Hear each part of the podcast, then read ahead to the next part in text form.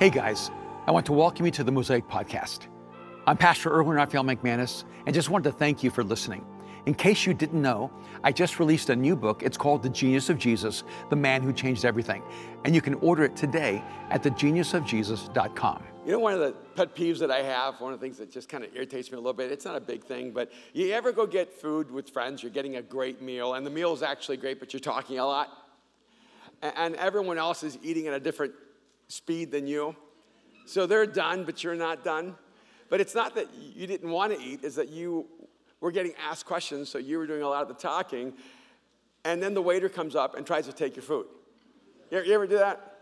Yeah, in fact, if you've ever worked in the service industry as a waiter, stop trying to take my food away. Uh, it drives me crazy. People they'll come up and, and, they'll just reach for, they won't even ask me, they just reach for my plate. And I just usually look at them and go, uh uh-uh. I'm not finished yet. Have you ever had to tell someone that? I'm not finished yet? They, they, they think you're done, but you're not done. I don't know why they think you're done, because you're clearly not done. Just because everyone else is done doesn't mean you're done. And, and in fact, even as a parent, there were times where Aaron and Mariah were not living up to my expectations of them. And I felt that we needed to have a meaningful, deep conversation about standards and procedures, respect, authority, expectations, and, and, and especially Mariah. Well, look at me and say, Are you finished? Oh, that lets me know I'm not finished. Because if you're asking me if I'm finished, I know I'm just getting started. And I would say, No, you sit down. I'm not finished yet. See, I, I think there are times in life where everyone else wants you to be finished, but you're not. And, and today, I just want to just talk as we dive into the context of the Last Arrow, because I, I, I've actually been been doing some personal evaluation. Having written this book, and now that it's out, now that the message is out there, I'm actually stepping into and going, What did I forget to say? Because I don't want you ever to live under the illusion that when a writer writes a book that he's finished. In fact, a lot of times his best material comes after the material has gone out. I'm trying to grab it, pull it back, but my publisher said no. There's so much more to talk about. So the great advantage I have here is I can kind of do a prequel. If George Lucas can do a prequel, I can do a prequel. So last week was the beginning of the prequel of The Last Arrow. This is what you should have known before you knew. And, and so last week we asked the question well, what, what did you expect? Because you, you're not going to live the life that you're created to live. You're not going to come to the end of your life with a sense that you have finished your task, completed your mission, if your expectations were too low. But I, I also think that there's this, this huge temptation that will step into your space that you'll be faced with over and over and over again that others will want you to be finished before you're finished. That, that, that life will give you the opportunity to stop before you're done. And one of the great challenges is, is, this, is this mentality that you should quit and pretend you failed. See, I think that's one of the things that really drove me in, in writing the book was that so many of us confuse quitting with failing. And that there has to be inside of us this internal resolve to actually finish what has been started. Because everything that God starts inside of you, He wants to finish through you. And I wonder how much is inside of you that is not yet finished. And in fact, I think some of us have our deepest regrets because there were great things started in us that were left unfinished by us. You know what they are, but you don't know everything that you left unfinished. Otherwise, you would just crumble under the weight, under the weight of despair.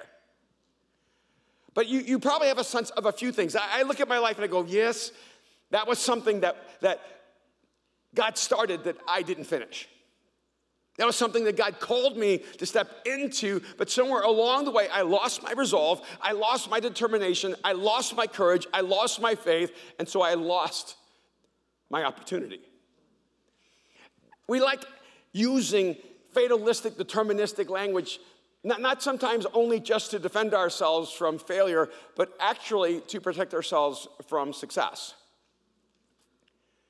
We, we sometimes use language of, you know, if God wanted to happen, it, it, would have happened. If God wants it to happen, it's going to happen. We, we, we sometimes are the most superstitious people in the world. We act like the future's already concrete, completely set, and all you're doing is robotically moving into the future God has already designed. Where is the creativity in that? God is so much more creative than creating a fatalistic future. But sometimes what we do is we actually protect ourselves by go, oh, well, you know, if God had wanted it to happen, it would have happened. And we, we put that in our mind, and we don't hear the voice coming, I think, from eternity saying, nah, you just quit. I wanted it to happen. You're the only one in the relationship that did not want it to happen. See, here's the crazy thing when you do not believe it can happen, God actually does believe it can happen. God never has a crisis of faith. He just has a crisis of us. So I was thinking about Caleb because he finished so well. In fact, I, I, I, think about Caleb more now than ever in my entire life. Because Caleb seemed to refuse to quit when everyone else thought the job was done. In Joshua chapter 14, Joshua and his leaders have stepped into the promised land, have won battle after battle, have seen conquest after conquest. Joshua is almost a, a, a foreshadowing of the power and conquest of Jesus. That Jesus would come to bring us peace. And Joshua was the one who would give his people peace. Joshua would accomplish what Moses would only dream of. But now they're at the end of uh, this, this era, and, and Joshua begins to divide the land up. In the beginning of verse 6, it says, Now the people of Judah approached Joshua at Gilgal, and Caleb, and the son of Jephthah, and the Kenizzite said to him, You know what the Lord said to Moses, the man of God, at Kadesh Barnea about you and me. I was 40 years old when Moses, the servant of the Lord, sent me from Kadesh Barnea to explore the land. This is Caleb speaking. And I brought him back a report according to my convictions. I love that. He didn't bring back a report according to reality, he brought it back according to his convictions. See, a lot of us want to just bring back the facts, but we forget that the facts are always wrapped up in us. It's amazing how two people come back with the same facts and have two different futures. I came back and brought a report according to my convictions, but my fellow Israelites who went up with me made the hearts of the people melt in fear. I, however, followed the Lord my God wholeheartedly. So on that day, Moses swore to me, The land on which your feet have walked will be your inheritance and that of your children forever, because I have followed the Lord my God wholeheartedly. So, what exactly is Caleb asking Joshua for? He's sort of going back and saying, Do you remember when you sent the 12 leaders from the 12 tribes out into the land to spy it out? Because that's what they did. Joshua and Caleb went out together. And Moses had sent them out to spy the land, and it was only Joshua and Caleb who came back and gave a good report. All the other leaders said, We don't want to go there. There's no future there. And, and, so right now, Caleb is reminding his partner in crime, Joshua, of what they did together. So then he says in verse 10 Now then, just as the Lord promised, he has kept me alive for 45 years since the time he said this to Moses, while Israel moved about in the wilderness. So here I am today, 85 years old. I love this part. That gives me another good solid 26 years. He says, I am still as strong today as the day Moses sent me out. I'm just as vigorous, I love that word. I'm just as vigorous to go out to battle now as I was then. Now give me the hill country that the Lord promised me that day. You yourself heard that the Anakites were there and their cities were large and fortified, but the Lord helping me, I will drive them out just as he said. So I love what, what happens next. It says, Then Joshua blessed Caleb, son of Jephunneh, and gave him Hebron as his inheritance. So Hebron has belonged to Caleb, son of Jephunneh, the Kenizzite, Kenizzite. I hate this. Ever since, ever since because he followed the Lord, the God of Israel, wholeheartedly. And it says Hebron used to be called Kiriath Arba after Arba, who was the greatest man among the Anakites. Then the land had rest from war. Now, there's a particular phrase here I want you to catch with me. It says, Then Caleb blessed, then Joshua blessed Caleb. And how did Joshua bless Caleb? Joshua blessed Caleb by giving him the mountains where the giants still lived. Joshua blessed Caleb by giving him the territory that was still at war. Joshua blessed Caleb not by giving him the land already conquered, not by giving him the land that was already filled with peace. Joshua blessed Caleb by giving him another battle that he could step into. See, I, I think we, we misunderstand this whole language of blessing. We think when God blesses us, He gives us peace and rest he makes it easy and simple. He lets us settle and be secure. I wonder if that's when God actually just placates us rather than blesses us. So, what have you been asking God for? A land of peace where you never have to battle, or a land in turmoil so you can bring peace? I'm not finished yet, is what Caleb said. Say that with me. I'm not finished yet. Not finished yet. See, you need to decide that you're not finished just because everyone else is finished. See, I'm not finished just because you're finished. I'm not finished just because you're tired. I'm not finished just because you're satisfied.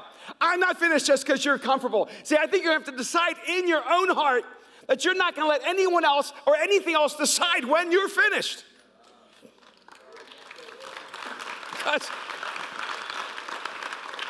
Because everyone else was finished. Even Joshua was dividing up the land, acting like they were finished. And I think Joshua and Caleb had a rapport. They were bros. They did this together. So Caleb could look at Joshua and says, Remember when we were young? We were hungry. Remember when we were young, we were sent out to spy the land for Moses. We came back, you and me, with conviction. Everyone else was terrified. Everyone was afraid. You, you, you probably remember it, but let's go back. Numbers 13, beginning of verse 26. It says, They came back to Moses and Aaron and the whole Israelite community at Kadesh in the desert of Paran. There they reported to them and to the whole assembly and showed them the fruit of the land. They brought some back. They gave Moses this account. We went into the land to which you sent us, and it flows with milk and honey. Here it is it's fruit. But the people who live there are powerful, and the cities are fortified and very large. We even saw descendants of Anak there, the giants, the relatives of Goliath. The Amalekites live in the Negev, the Hittites, the Jebusites, the Amorites live in the hill country, and the Canaanites live near the sea and along the Jordan. Then Caleb silenced the people before Moses and said, We should go up and take possession of the land, for we can certainly do it.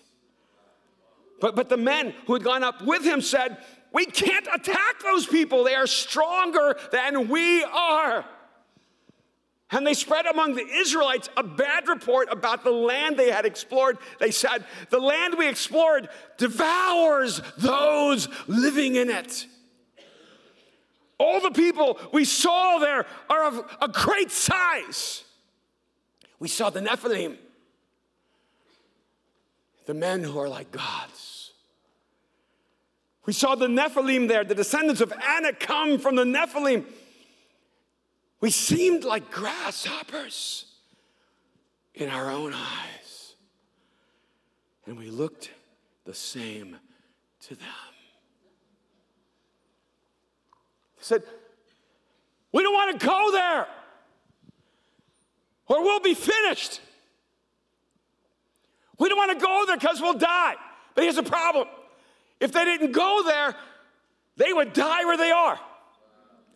So they could either die because they surrendered before the battle, or they could die in the battle without surrender.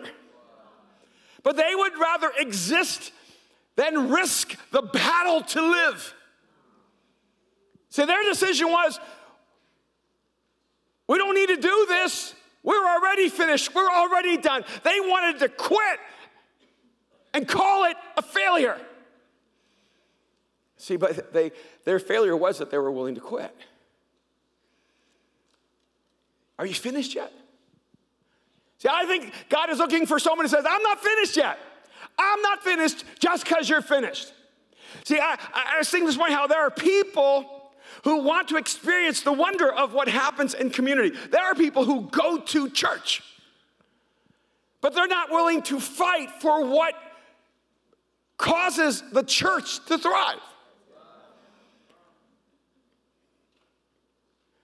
And the moment there's, there's sacrifice, the moment that, that it costs us something, we begin to bail. It's in those moments you actually know who's not finished yet, who's willing to fight for the future, who's willing to sacrifice for more, for a better world.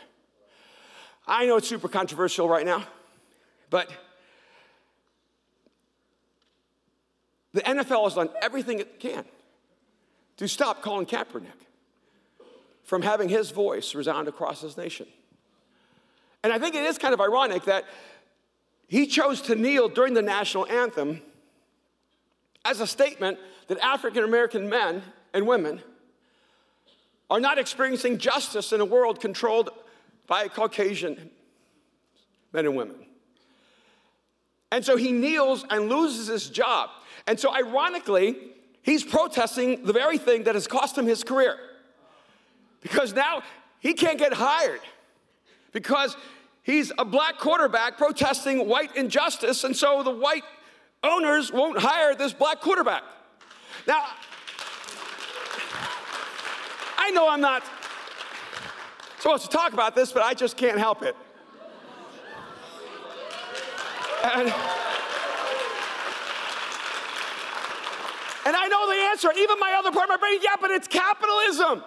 It's not racism, it's capitalism. I go, wait a minute, no, but if it's capitalism, here's a black quarterback who's better than half the white quarterbacks in the NFL. So if it's just capitalism, why aren't you hiring him so you can win? But all that aside, whatever your position is, all that, I'm not going to tell you what my position is. You just have to figure that out. And here's the crazy thing about it is that everybody wanted to tell him, You're finished. But it's almost, he said, Look, I'm not finished just because you're finished. And now he no longer has a job, he, he, he's no longer allowed on the field. But I don't know if you've noticed, but Colin Kaepernick is being reproduced and replicated and on every team and on every field and in every game. And, and whether you agree with him or not, here's my point. There has to come a time in your life where you decide it doesn't matter if anyone else is willing to die on this battlefield. This is my battlefield. This is where I take a stand. This is what I stand for. And everyone else will want you just to shut up. Everyone else will just want you to chill. Everyone else will just want you to pull back. What's wrong with you? Why won't you let it go? If you can let everything go, it means nothing has a hold of you. And I just want to know what matters enough for you that it doesn't matter what anyone else says or thinks about you, that you will actually take a stand in life. I love that Caleb said, Joshua, you seem to have forgotten. They're both about 85. Forget a few things. but I love how Caleb is calling his bro out, saying, You don't seem to remember what happened back then. So let me remind you when everyone else thought we were finished, I said, I'm not finished yet. They didn't even want to start 45 years ago. So, of course, they want to stop now because they don't understand what we're about. See, you need to decide in your life that something matters more to you than your life, that something matters more to you than you. The last arrow is not about self fulfillment, it is about self sacrifice. It's about striking the arrow not for your success or your victory, but for the needs and benefit of others. So I'm not finished yet, even if you're finished. But I'm also not going to be finished until, um, until it's finished. See, I, I think one of the great challenges in life is that opportunities look awesome up front. You ever, ever notice that? that? That's what's so exciting about opportunities is that they look opportune. I hope that's a word. Do you, do you ever jump into something that there's no way this is going to work? See, there are no entrepreneurs that go, nope, we'll never make any money doing this. See, every opportunist looks at a moment and, and it looks ripe with opportunity. So we dive into things that, that we think will give us the future we long for. But the problem is that, that opportunity has kind of a strange dynamic. It has a huge wide opening, and then it, it has a really thin center. And then it has a huge wide opening on the other end. So when you look at a person who's actually stepped through an opportunity, you go, wow, they hit it big, it's huge. You ever had that thought? Man, I wish I had thought of that. But I wish I'd been there. Some of you are old enough, you could have invested in Apple early. You could have taken a bite from the apple and lived eating apple pie all your life. But you didn't. You didn't. Some of you are old enough you could have invested in IBM. And you would have done really well. Some of you are old enough to um, have invested in like the television. And I'm just kidding. See, there are opportunities right in front of you that you do not even realize are ripe and, and you, sometimes we only see them when the other person is on the other side. And have you ever noticed that that person doesn't seem that bright? You ever get frustrated? Really? He's a billionaire. Okay. Wow, how did that happen? And in fact, I've been around some of these billionaires. They're not that bright. They uh, were just bright in that one thing. They were so bright in that one thing. They may not know anything else, they just knew this one thing. And then when they have billions of dollars, they can be right about a lot of things because they can try it a billion times until they get it right. See, the problem is that opportunity is big at the beginning and big at the end, but it's really skinny in the middle.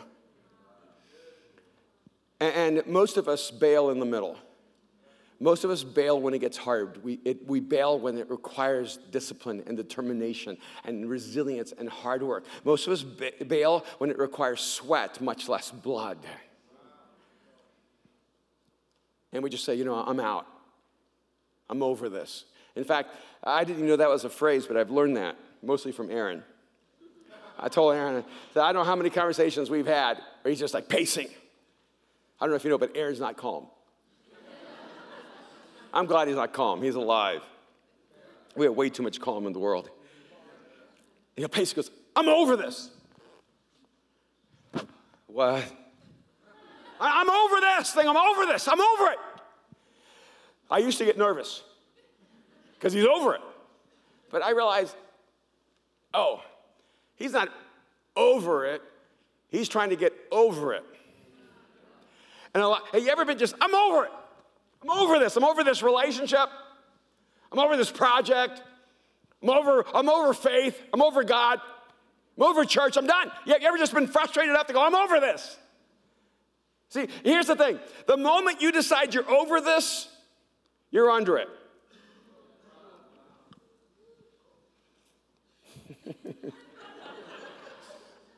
That's for you. but I think it's for us. See, because you have to decide I'm not finished yet. I'm not finished until I'm until it's finished. There are certain things in your life you just need to give yourself to and believe that your resolve, your determination, your discipline, your pain, your sacrifice, your suffering, your wounds are the material that God needs to use to accomplish something that will never happen apart from you. Can, can, imagine Jesus at the Garden of Gethsemane praying and saying, Father, if there's any other way, but not my will, but yours. That's what he said. But what if he said, you know what? I'm over this.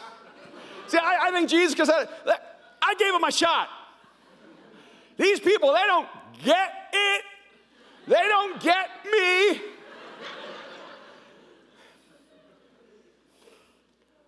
I'm done with them. I got this Peter guy he acts and then thinks, Really? Of all the people on the planet, that's the best you got to give me. I got this guy who doubts everything. I got two brothers who think they're all that. They want to sit the right and left of my kingdom. Really, this is who you give me.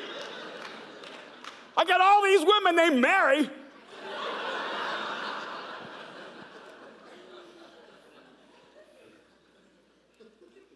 I got a lot of Romans who should want to kill me, and they're not even my problem. You see, I, I think most of us, if we were in the garden, it says that Jesus began sweating drops like blood. We were just saying, I'm over this. I gave it my best shot. I'm not going to go forward because going forward is going to require more of me, more sacrifice, more pain, more suffering. See, I'm so glad that Jesus didn't give up in the middle of the process. Because it's kind of epic to step in as a virgin birth. I mean, you can almost feel Jesus going, anybody done that before?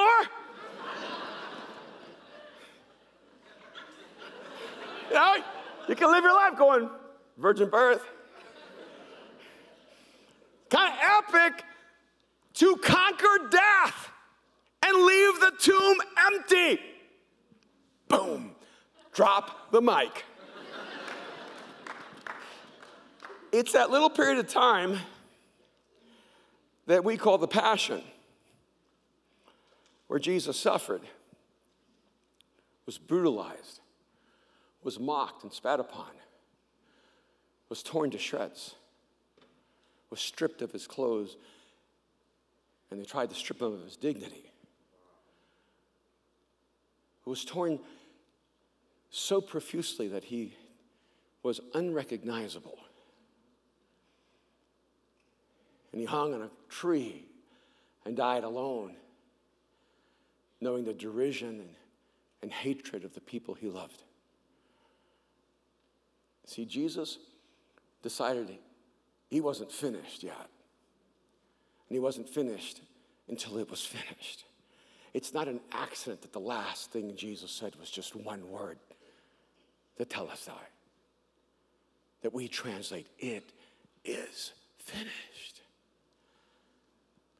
See, if Jesus teaches us anything, is that the life that God has for you, the life that is after resurrection, can only come to us if we step into our crucifixion. But we keep trying to live the life of God outside of the suffering of Christ. And I think that, that God is looking for people who say, I'm not done yet. I'm not finished yet. Slap that hand. I'm not finished yet. Just because you're finished, and I'm not finished until it's finished. It doesn't matter if I'm tired. It doesn't matter if I'm exhausted. It doesn't matter if I'm afraid. It doesn't matter if I'm discouraged. It doesn't matter if all the circumstances are against me. I'm not finished yet.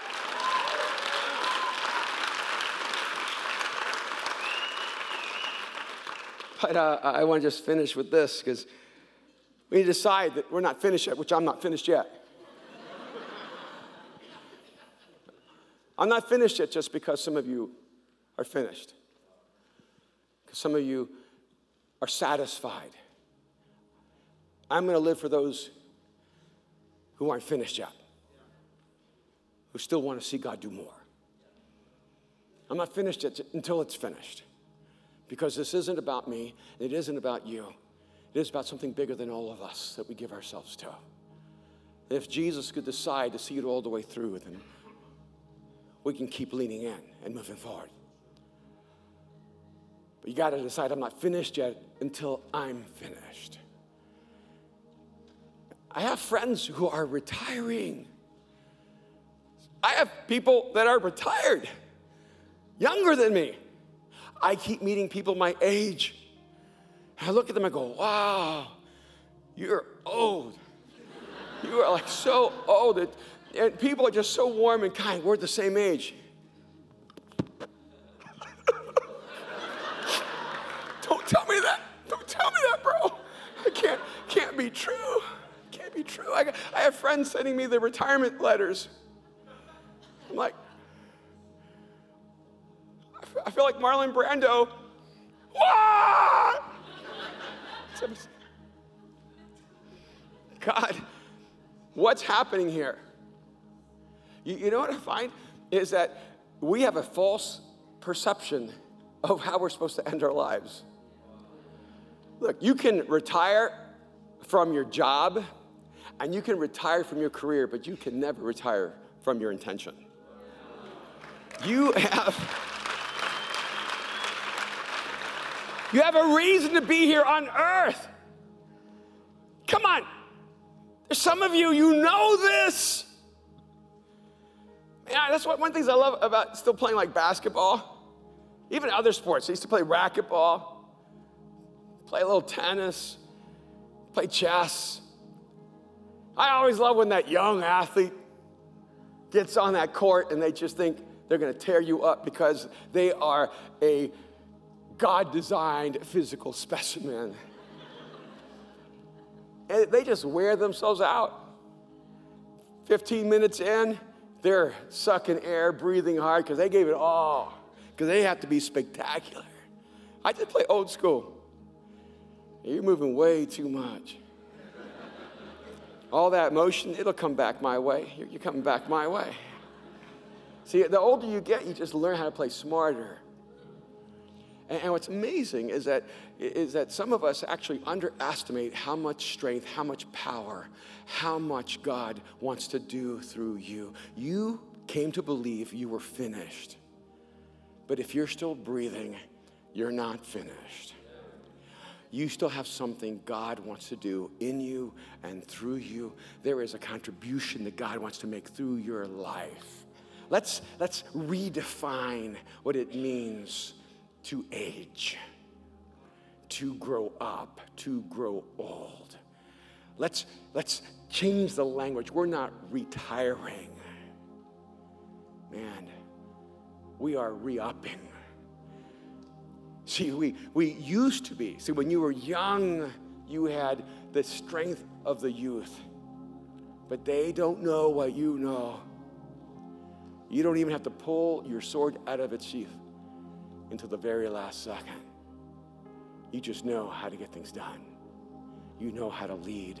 You know how to pray. You know how to believe. You know how to sacrifice. And I wonder if you've actually benched yourself when God was ready to put you back in the game. That's why I love Caleb. He says, I am 85 years old. I think it's funny in Hollywood, no one wants to tell you their age. Everyone lies in the city.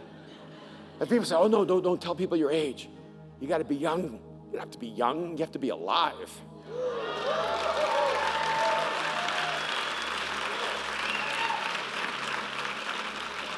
And you know what I've come to see? There are 25 year olds with the strength of a warrior, but they're just floundering and drifting and existing. Here's a tragedy you will not fight at 85 if you haven't learned how to fight at 25. You will run from the giants when you come to the end of your life if you ran from the giants in the strength of your life. You want to know? You want to know how to end well and how to take that arrow and strike and strike and strike and look back on your life and have no regrets? Then start now. And, don't get me, but Erwin, I've wasted too much time. Stop trying to change time backwards. Start changing time forward. Stop telling me what your past is. Start talking to me about what your future is. I don't care how much time you've wasted. God is the God of eternity, and He can actually transform your life right now, this moment. And I don't care how young or old you are, how much you've succeeded or failed. I want you to know something. There is a future. There is a future. There is a future that God has created for you, and it's waiting for you, and you need to step into it right now. So, Amen.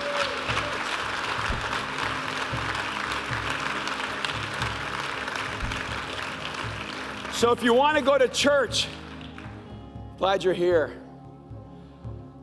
If you want to change the world, let's get busy.